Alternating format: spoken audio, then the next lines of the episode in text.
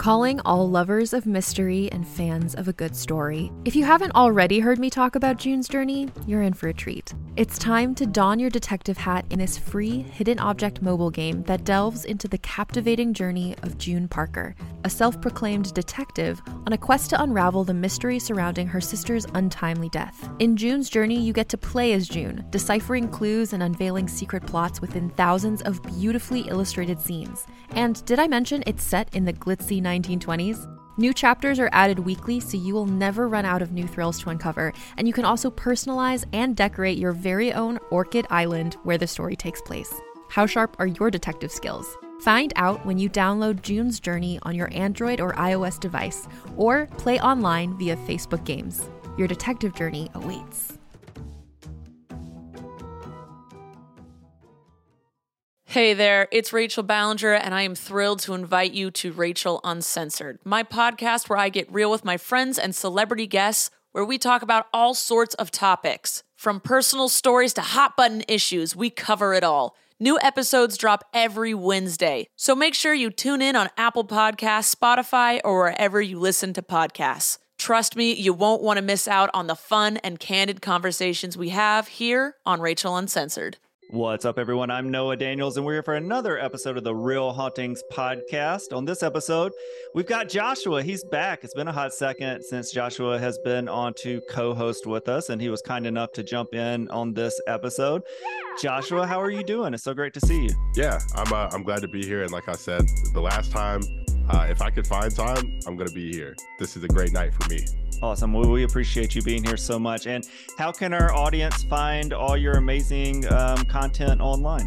Yeah, uh, so follow me at Joshua Dairen, D A I R E N. It's that on every social platform. So that's Instagram, Elon's thing, TikTok, Facebook, YouTube. Uh, finally crossed a thousand subscribers despite not using it. So that's cool. You can also find me on Alabama Vintage, BuzzFeed Unsolved. Yeah, and I'll be doing some some strange escapes with Amy Bruni in November again. So life is moving fast. So follow me there. I like to talk. Send me stories. Awesome. Well, we're so happy um, for all the cool stuff you have going on, and it's so much fun to watch your journey.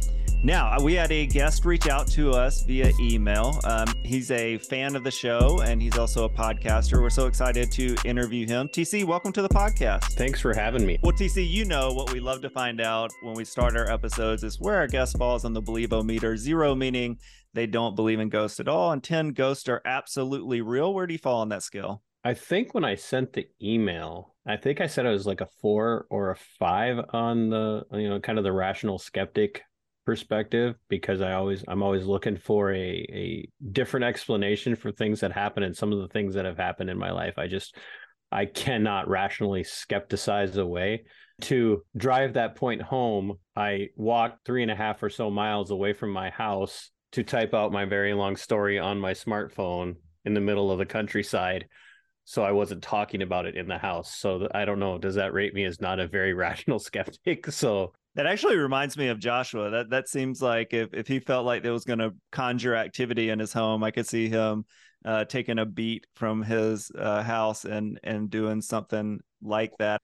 yeah, right. I've actually done that, so uh, that is very accurate. TC, what made you want to reach out to us? What is it about the supernatural that made you want to share your story with our audience? Well, more than anything, I wanted to share just with you guys and you know hey if you open up to having me you're open to having me come on and talk about it great. But i just wanted you guys to hear that there are other people out there who are you know because when you guys started the show i mean it's going on over three years now right? Yeah yeah almost four years. you were all real low on the on the bar yeah. as far as where you were at. And i'm like hey there are other people out there who have had some experiences. So just you know be encouraged that you can have experiences and still not be you know off the charts woo woo and you know everything that everybody claims is uh, supernatural actually is and there may actually be other explanations for it. And some of those some of the experiences that i've had i just i i don't know how else to explain them away other than to say it's supernatural in the email you talked about, you know, the reason you are kind of in that mid road part on the Believo meter is you've had experiences that you kind of chalk up to self induced delusions. You know, that's an interesting way that you put that. Can you tell us about some of those experiences? Yeah, so I'm going to be 53 this month, so you guys are going to have to go back with me in the in the way back Machine. When I was in high school, actually it was right after I graduated, a group of friends of mine uh, in in 89 we decided we were going to go check out one of the local haunted houses. And the only way to get there, and this was down in southwest Iowa, and the only way to get there to this place called Hawthorne House was without being caught because the local sheriff's office patrolled this area heavily to keep people out of it because it was notorious for people going in, breaking windows, trying to take souvenirs, was to go backcountry. So we were going to walk a set of railroad tracks all the way to where we thought the, the closest rear entry for this place was. And we got what we presumed to be maybe halfway there. We were convinced we were being followed by wild dogs, and we were seeing uh, eyes in the in the. I, I noticed everybody's head got very interested. got that interested dog cock to it.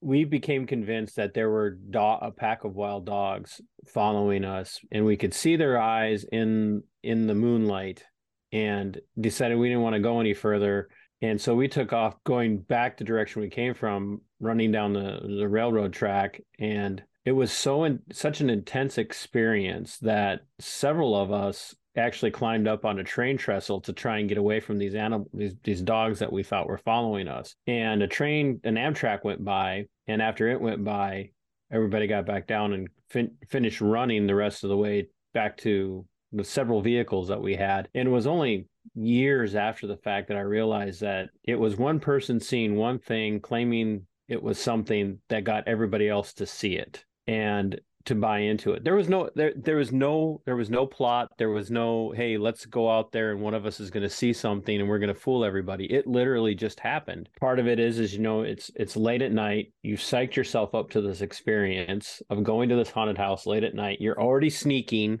and then it was just one yap from uh, it could have been a farmer's dog for all we knew. But we also were aware of a wild dog problem in the area.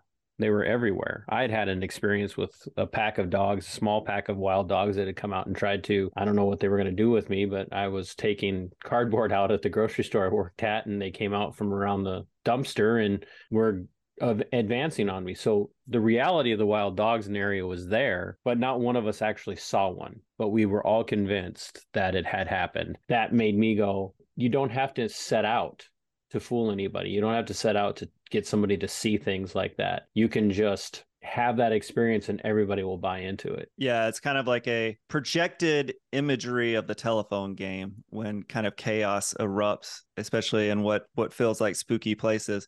Well, I know in the email you referred to them as evil supernatural beasts. So I mean if if that was a description, you guys must have been you know, pretty terrified. Although I do love the idea of, especially if you're doing like an 80s movie, kids starting out with this exact scenario and then like running, jumping the train, being, you know, and the train coming by and that being the kickoff and all the kids kind of being like, ah, you know, that was nothing. But then, you know, like the big bad it, is, is it does make later. for a good story though, doesn't it? Yeah, it does. could, absolutely. It really go somewhere. You know what I find interesting about your story, though? You said you had an experience with the wild dogs previously, and they were kind of advancing on you and I find the characteristics of the the dogs in this instance to be a little bit different. I think you know, I, and I'm a, I think I'm a pretty good skeptical believer. I try to logic my way out of things, but just being from the country as well and kind of knowing how animal patterns are, I find it strange that they didn't actually advance on a group of you know fresh meat essentially, uh, especially with wild dogs. It, it doesn't take long for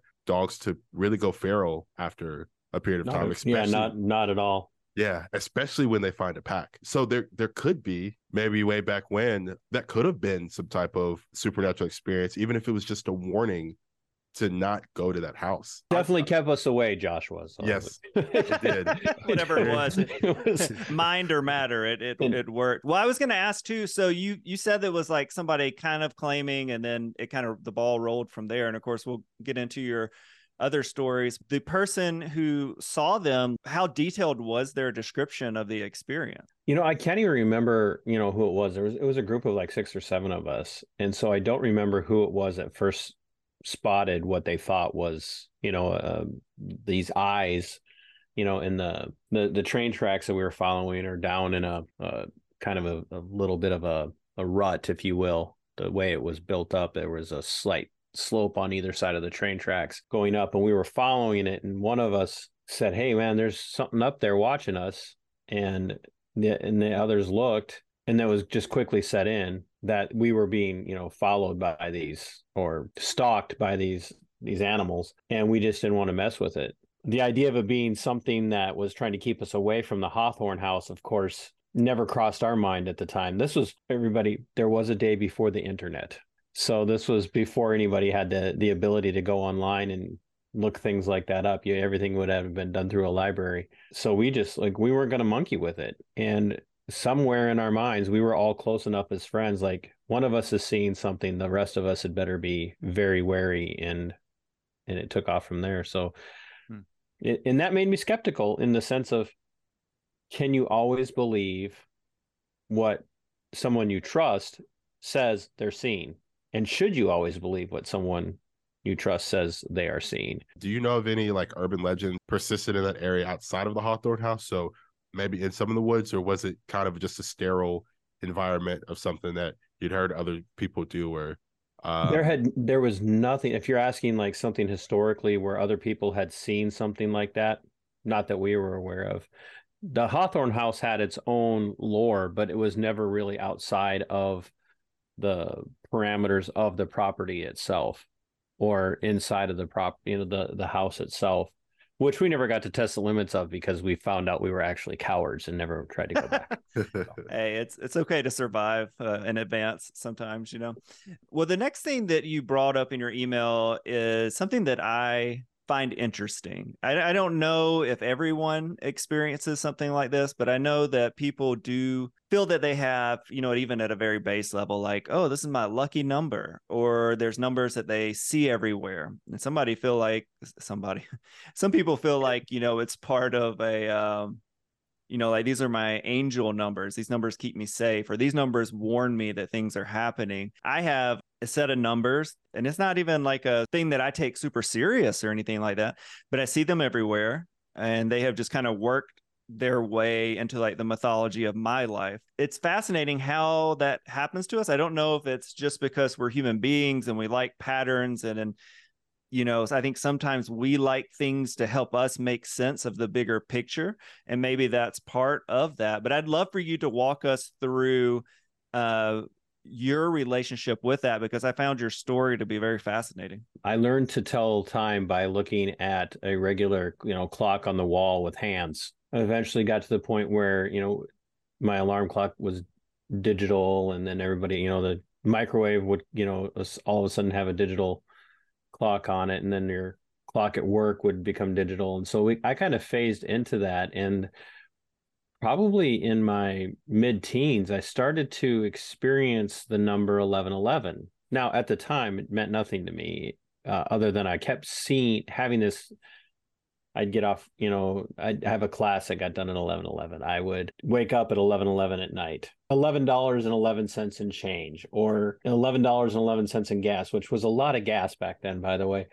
And it wasn't ever anything that I was looking for. It was just, you know, put the put the nozzle into the gas, you know, the gas tank spout, put the control lever on and just go and then all of a sudden it would stop at 11 11 and so i just kept seeing this over and over again and it wasn't until years later that I found out that 1111 had become a phenomenon in the world, not just you know in the Midwest or you know in the United States, but across you know around the world, and people were very you know kind of skeptical of it and saying you know it's correlation versus causation. Is this actually a thing, or you know is it is there something being communicated to you? And that stayed with me for years, all the time, all the time I could I can never get away from it. Uh, and then in uh, July of 2005, my my dad was killed in a work accident, and you know that's tragic. I mean, I was you know a, a young dad at the time, and had, both my daughter and my son were were with us, and you know my daughter was three, my son was right at a year. I'm not really paying much attention to everything else that's going on, and then my father's autopsy report comes in from the coroner, and it gives me chills to even talk about it. When they inventoried all of his items, they inventoried the cash and change that he had in his pocket, and it was eleven dollars and eleven cents on the nose. And how do you, you know, I look at I look at my mom, you know, who has had some time to process this coroner's report, this autopsy, and I was like, "Oh, that explains it." And she was like, "What are you talking about?" And I I said, I can't, I can't explain it to you. You're never, you're, you're never going to understand. Ever since then, 1111 is not happening. 1111 has just not been a thing for me ever since then. What was it? I don't know. Was it the universe? Was it uh, something supernatural trying to, you know, communicate something to me? Who knows? There's nothing I could have done to prevent the the accident with that information, but that was the most uncanny, like goosebump or you know goose pimple, whatever your vernacular is for your region that one stuck with me in that moment. I kind of relate to this one a lot. I, I also see number 1111 is one, 111 is one. Uh, my actual birthday is one, which is insane to me.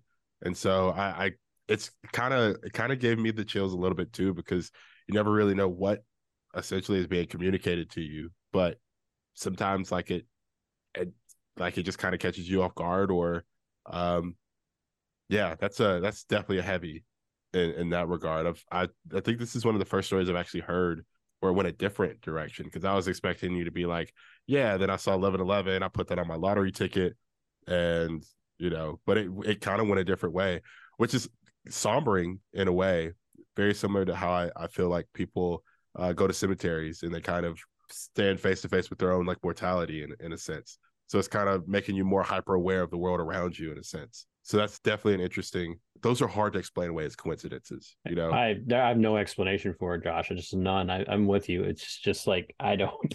Just wait till you hear his next story if you think uh, that one is interesting in that same way. Well, TC, when you saw that, or you saw that number kind of protruding through your life at that time and then you get the information from the autopsy. Did receiving that information did you feel relief curiosity? What what did having that information actually do for you?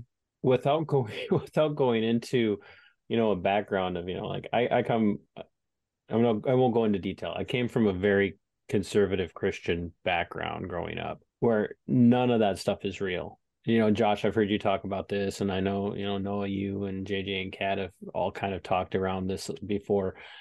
There's that really weird perspective where either everything is supernatural within Christianity or there's no such thing as supernatural. For me, some of the experiences that I've had have been this cognitive disconnect where, okay, I don't know how to explain this. And that was that situation with that number not thinking a lot about it other than seeing it all the time and then getting that information you know from the autopsy from the coroner's report and going okay couldn't you just tell me what you wanted me to know instead of doing this to me for my entire life? And and and you know josh like you said you know people going okay finally i'm going to buy a a lottery ticket or you know i'm going to pay this much for this particular, you know, eleven thousand, eleven hundred dollars for this particular car that I've been looking at for a long time, and it's going to work out perfectly. No, it was that. In my mind, I'm saying to myself, if it, now it felt like it was a warning. And what was I supposed to do with that? So there was, I was actually kind of disgruntled, pissed off to use a to use terminology like, okay, so you were telling me something, but how am I supposed to read that? I'm just, it's just me. I'm just a human being uh, at this time how was your your level of like spirit spirituality at this time? Were you someone who was leaning more towards the supernatural were you someone who really leaned into that uh, conservative christian background? I had never dismissed the supernatural wholly. What i saw within christianity was and not to push this on anybody else but if you're going to be a christian and you're going to say there is a god and there is evil and there is good and god is the epitome of good and I don't see God and Satan as equal uh, partners in a fight. And if you know anything about Christianity, that's not how it works. They're not at war. There's there's a war, but it's not the kind of it's not like the the U.S. and Germany going to war where it's kind of the you know equally powered com- you know groups fighting each other. Um, it's very lopsided in the favor of God. But there's still evil in the world. And the Bible's very clear there are demonic forces in the world. If that's if you're going to be Christian, you have to embrace those things, which means there're going to be supernatural things in the world no matter what you chalk it up to. They're there, they're real, and you have to wrestle with that. And I never took personally took the advice of everybody else of, oh, well, that thing is definitely, if it's not of God, it's demonic. Well, how can you say that? And that doesn't mean everything that you experience that is supernatural is also at the same time a ghost or a demon. There's got, there could always be something else going on because I don't know anything at all compared to the rest of the universe. I also come from a very strong Christian background, a very strong, there's only two sides to it. It's either angels and God or demons and, and, Satan. Like there's no in between. But as you've had your experiences, and I know Noah's the same way, but even myself, there's there's more that we just don't understand. And I think sometimes the, the Christianity aspect can get in the way for us trying to fully understand that, but also understanding that we never will. For instance, have a Christian background and we believe in these supernatural forces. There's got to be some stuff in between that is either isn't talked about, we don't know about, stuff that we can't explain, stuff that isn't necessarily all good, stuff that isn't necessarily all bad. Because if if we are a reflection of God and uh, this is a whole tangent, but nonetheless, you know, there's going to be some gray in between the black and white. So I was I was just more so curious because I wanted to see kind of what your background was in terms of like the disgruntled, uh, because I, I do think that the supernatural is very diverse, and so not everybody's experience with angel numbers is going to be similar. And I think sometimes we even ourselves get put in put ourselves in a box and say, okay, I'm seeing angel numbers. It's all the way good because the universe is telling me something. Until uh, something bad happens. Yeah. And sometimes it's not, sometimes it's just an event. Sometimes it's something tragic. Sometimes it's something good. Uh, so I think that this that story is important because it gives levity to some of the things that we look to in the supernatural to give us answers. Um, and just a good reminder that, you know, um, it can't all be good, you know, um, very realistic yeah. in my my opinion. Yeah, I think that um, and I'm just speaking for myself, not the show or the guest. I think once I stopped thinking of religion as faith and more as hope, everything made mm-hmm. a lot more sense to me because yeah. the idea that certain people on earth have all the answers and they can propagate those answers to the masses without experiencing what is actually on the other side of life is something I kind of have always struggled with, even like when I was, you know, growing up going to church like all the time and and in a very conservative Christian background as well. For me, it's that not knowing is what pushes my curiosity so hard. And it's one of the reasons I enjoy this doing this podcast. I almost said that one of the reasons I enjoy this podcast. I enjoy uh, doing this podcast is because I feel like every now and then we do get little kernels of you know pieces to the puzzle and it's fun to try to put those together in a way that makes sense to me. But yeah i mean just think of all the nuances in life. We there's stuff in the ocean we don't know about. There's stuff in the forest we don't that's true. you know so i mean there's so much discovery in our world. So to think that that there isn't discovery in the supernatural or in the universe I think as being a little short sighted. So that's one of the reasons I found this story so fascinating, TC, is because it's unlike the majority of, or really any of these types of stories yeah. that I heard. And it had such a definite, defining ending you know that unfortunately was pretty somber as as Joshua said. So I appreciate you sharing that with us. This episode of the Real Hauntings, Real Ghost Stories podcast is brought to you by Wild Grain. Hey everyone, it's Noah Daniels, and I'm here to talk to you again about Wild Grain. Our last shipment of Wild Grain was so good that my four year old cannot stop asking for more of that awesome bread with dinner. And I'm not gonna lie, I'm right there with him. And honestly, there's nothing quite like the smell of fresh bread baked coming from the oven. What if I told you that you too could get that delicious experience of homemade bread with none of the time and work involved? Well, you can by ordering from Wild Grain. Wild Grain is the first ever bake from frozen subscription box for sourdough breads, fresh pastas, and artisanal pastries. Every item bakes frozen in 25 minutes or less, no thawing required.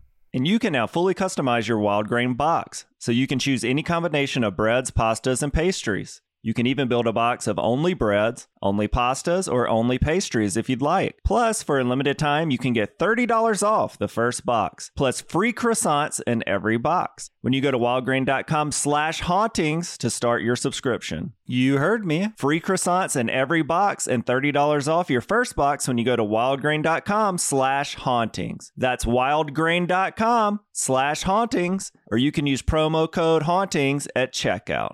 Hey there, this is Justin Bartha. I made a funny new podcast, King of the Egg Cream. It has the greatest cast in the history of podcasts with actors like Lewis Black, I'm torn by my feelings for two women. Bobby Cannavale, You can eat it, or if someone hits you, you can put it on your cut. Melanie Lynskey, I wonder what these marvelous things are that look just like boiled chicken feet. Jason Ritter, I can break things and pick locks and kill people. Michael Stuhlbarg, The whole point is to inspire people that they should make themselves better. Ari Graynor, No, don't whet its appetite. What are you, an idiot? me, Justin Bartha, That's not just any egg cream, that's a Lemke's special. and all narrated by the hilarious Richard Kind. This is the story of Harry Dalowitz and how he rose from nothing to become New York's King of the Egg Cream.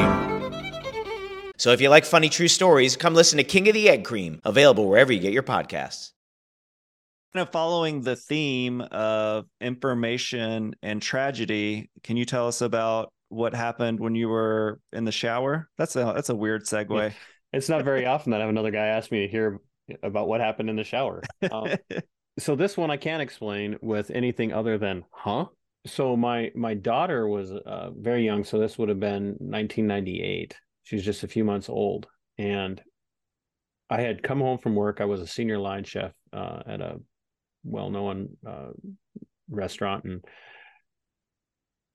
was going to take my my wife out for dinner and a and a movie that night, and so I rushed home, jumped in the shower, and all of a sudden it the all the water just goes ice cold. It felt it felt like the water was going ice cold. I felt the blast of cold water, and then I felt something pinch my ear, just pinch like like hard. I'm like, well, that was weird. Talk about completely random. Maybe I shouldn't be driving tonight, kind of experience, you know.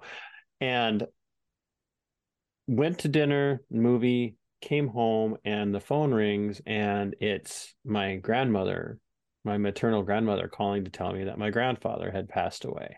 They believe he had passed away at about 6:30 that evening, which was about the exact same time I was in the shower and the water went cold and I felt a pinch on my ear. Well, grandpa was notorious when we would visit if he felt like you were in the shower for too long, he would go run an ice cold cup of water in the kitchen, walk over, open up the door when you weren't paying attention and throw the water over the top of the shower on you. And then the other thing that he was notorious for doing was pinching your ear. Grandma pinched the back of your arm. Anybody with a grandma who goes to church knows how that feels. Um, but grandpa would pinch your ear, and he was an old German farmer. And so when he pinched your ear, it was between like two rock calluses on his fingers.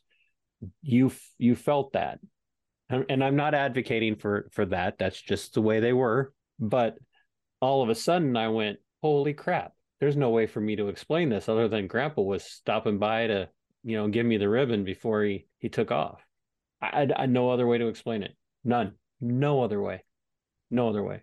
Clearly sounds like some kind of communication from the the beyond as he was passing. You know, we hear these stories from time to time. We had, gosh, one of our super early on episodes on with um Andy, who's the director out in LA, does a lot of commercial work. I want to say it was his grandmother visited him in the middle of the night, the night she had passed, and pinched his toes. And that was something she used to do to him all the time as a child. So that's, you know, if if you're going to be visited by the supernatural, I think at least in a weird way that can give you, and you can speak to this, some type of maybe easier closure knowing that you had an extra final minute or maybe they they cared about you so much they wanted to give you that final minute of you know their being maybe their love.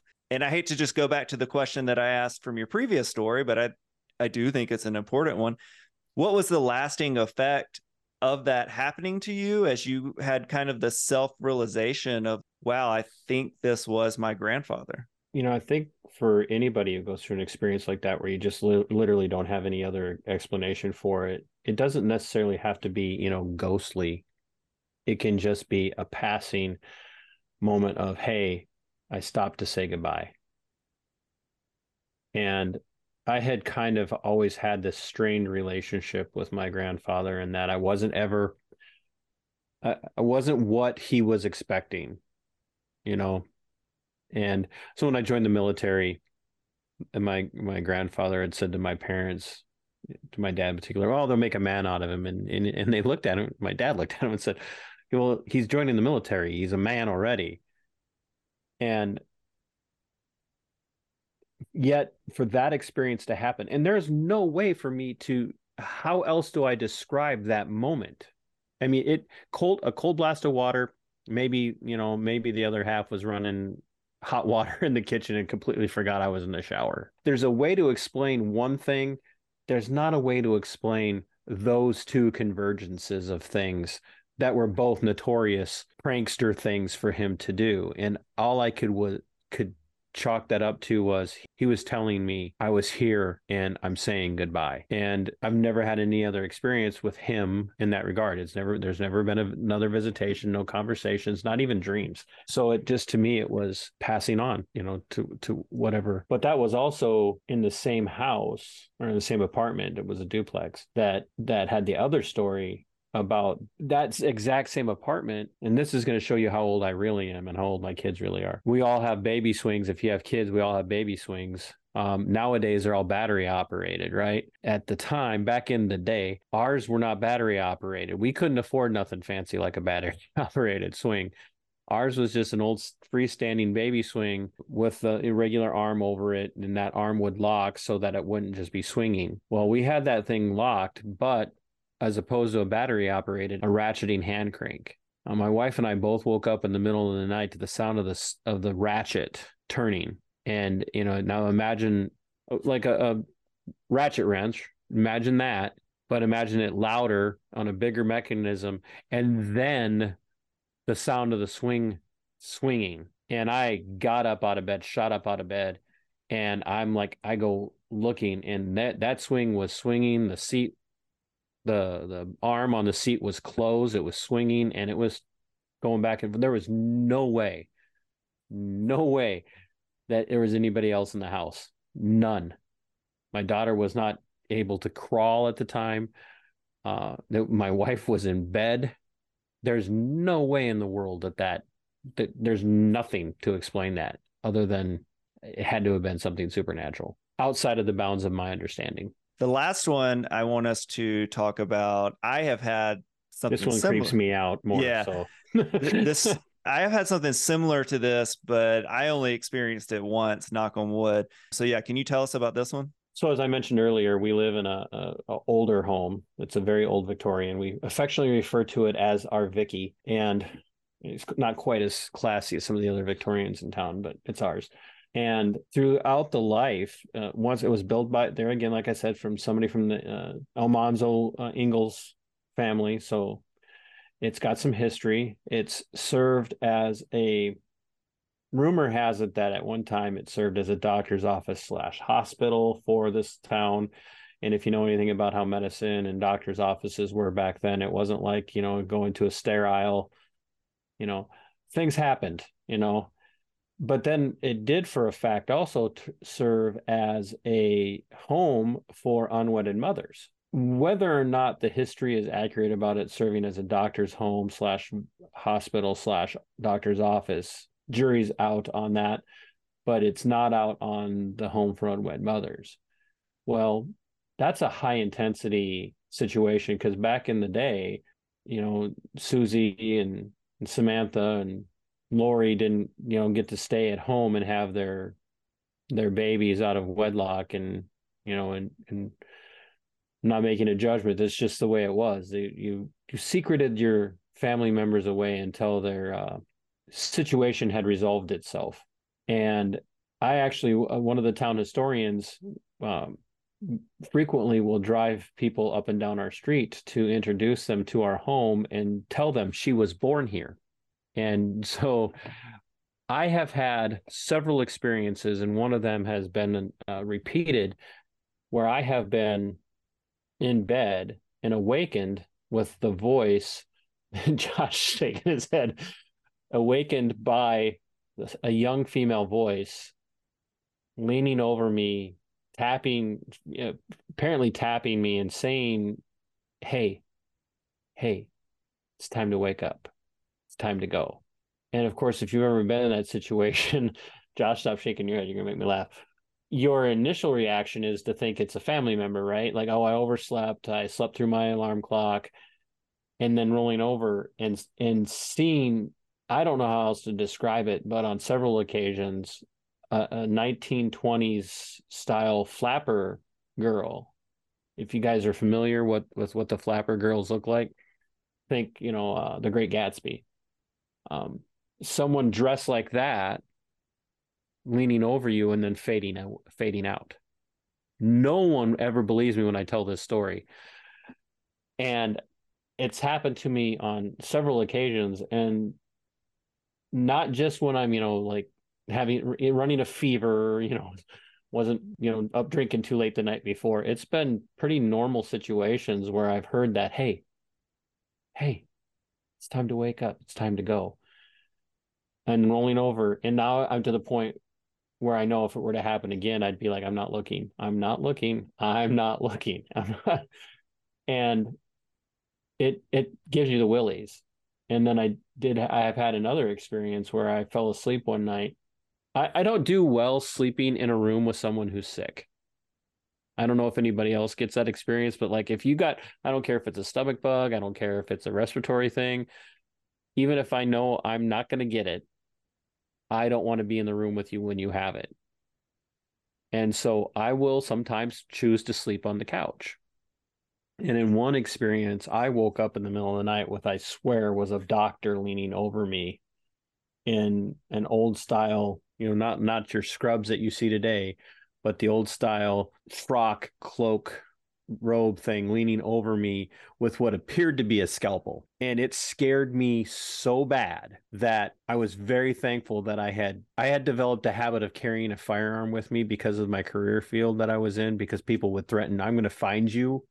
You know, they'd be mad at me. I'm going to find you and I'm going to, you know, get you for what you and I had taken to setting it far enough across the room where but I was so freaked out by that experience. I started to reach for my firearm. I, it scared me that bad. And and then gone, just gone like that. Like no, not a fade out, nothing, you know, nothing in the movie. The jump scare was in being there and then disappearing that fast. I I'm like, I'm nope, never, nope, not doing that again. Nope, no more Nyquil ever. No, like, and I hadn't taken anything that night. So I'm like, I'm not going to open myself up to that at all, which is why when I was sending you the email, I'm like, I'm miles away from my house typing this out to you.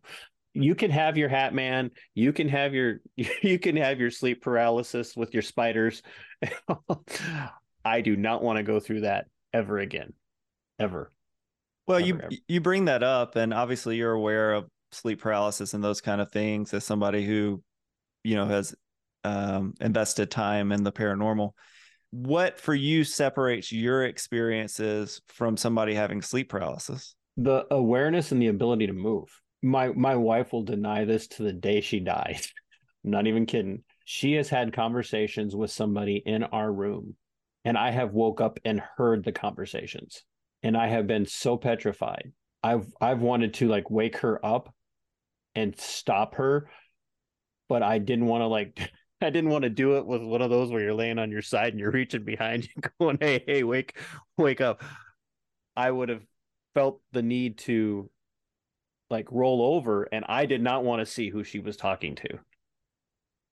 So is is she fairly skeptic then? Oh no, that never happened. And I'm like, no, it happens. it, it, it happens. It's happened on several occasions. The veil seems to be thin for you for whatever reason, because that's those are pretty horrifying experiences.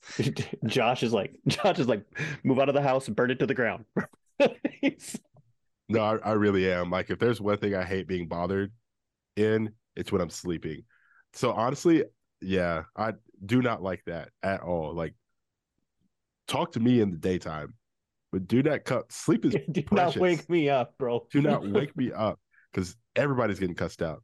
Especially with a weapon. I mean, a scalpel peering down over you as you're laying on a couch is that's one of the more shocking, you know, short experiences I've heard. I mean, at least the flapper girl, maybe you could develop some kind of relationship and get your wife into it. But the the I knew there was going to be a Noah. I knew there was going to have to be a Noah but point. the uh but the the doctor thing is that's yeah that's that's a little too much to bear i mean the, the only time i've had anything like that and i've talked about is that incident i had in vegas with the ghost what i conceive as uh or what i think was the ghost dad and the ghost kid kind of from that same early era but th- but they didn't mess with me or anything they were pretty stoic That's creepy enough.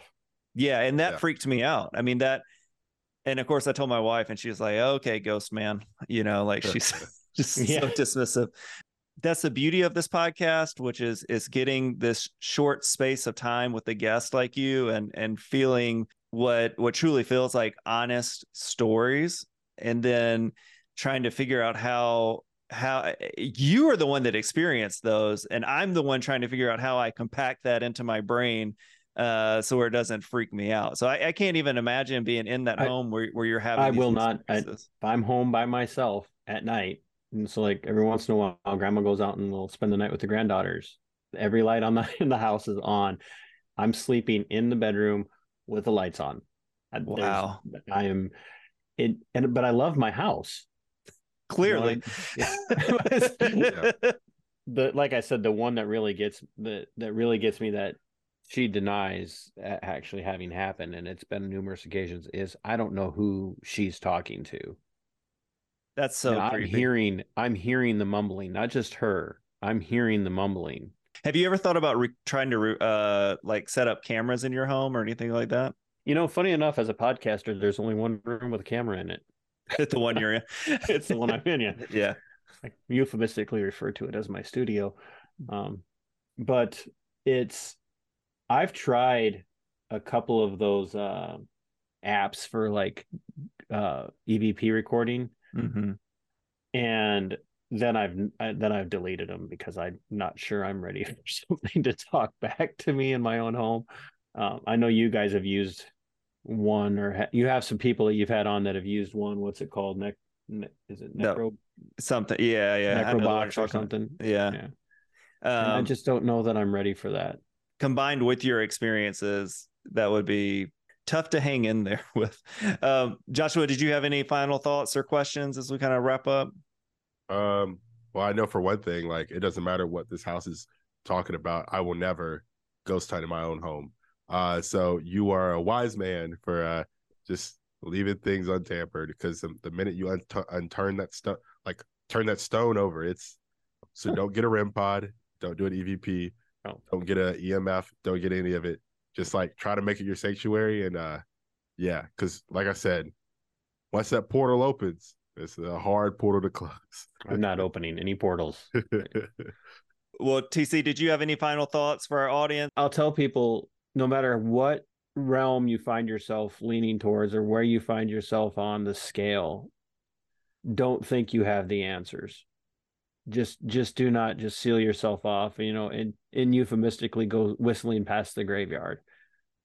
Uh, uh, Christian, non-Christian, religious, non-religious, uh, theophany, whatever it might, you know, eh, whatever it might be, don't think you have the answers and and never tell somebody that the experience that they had was all in their head because you can actually really do a lot of damage to someone who's had experiences and then you just step in and kind of crap all over that because that's you're basically telling them that they're mentally ill.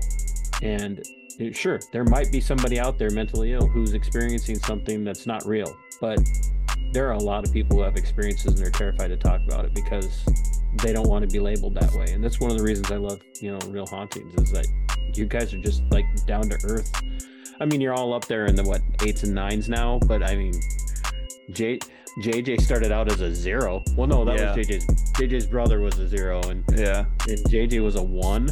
Yeah. and I mean he's a way- hard one too. He was basically one, a zero. Yeah. Yeah, and I mean he's well over five sometimes. I think when you talk to him now. Yeah. So there's too much happening in the world around us for us to think that we are the only ones that have, you know, that that are experiencing that. And heaven forbid that we're the intruders. I, I think about that all the time. Maybe they see me and go, "What are you doing in my house?" So Well, until they start helping pay with the mortgage, it's my house. So.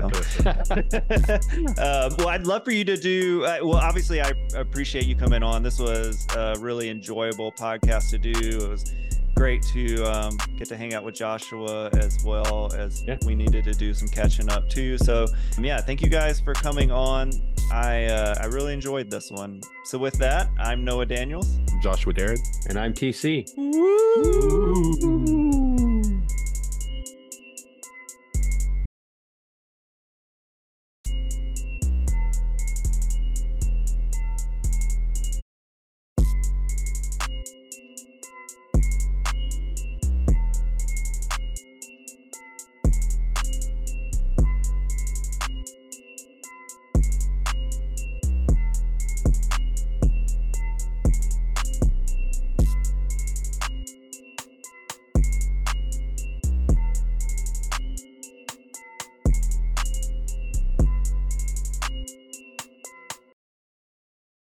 Greetings, adventurers.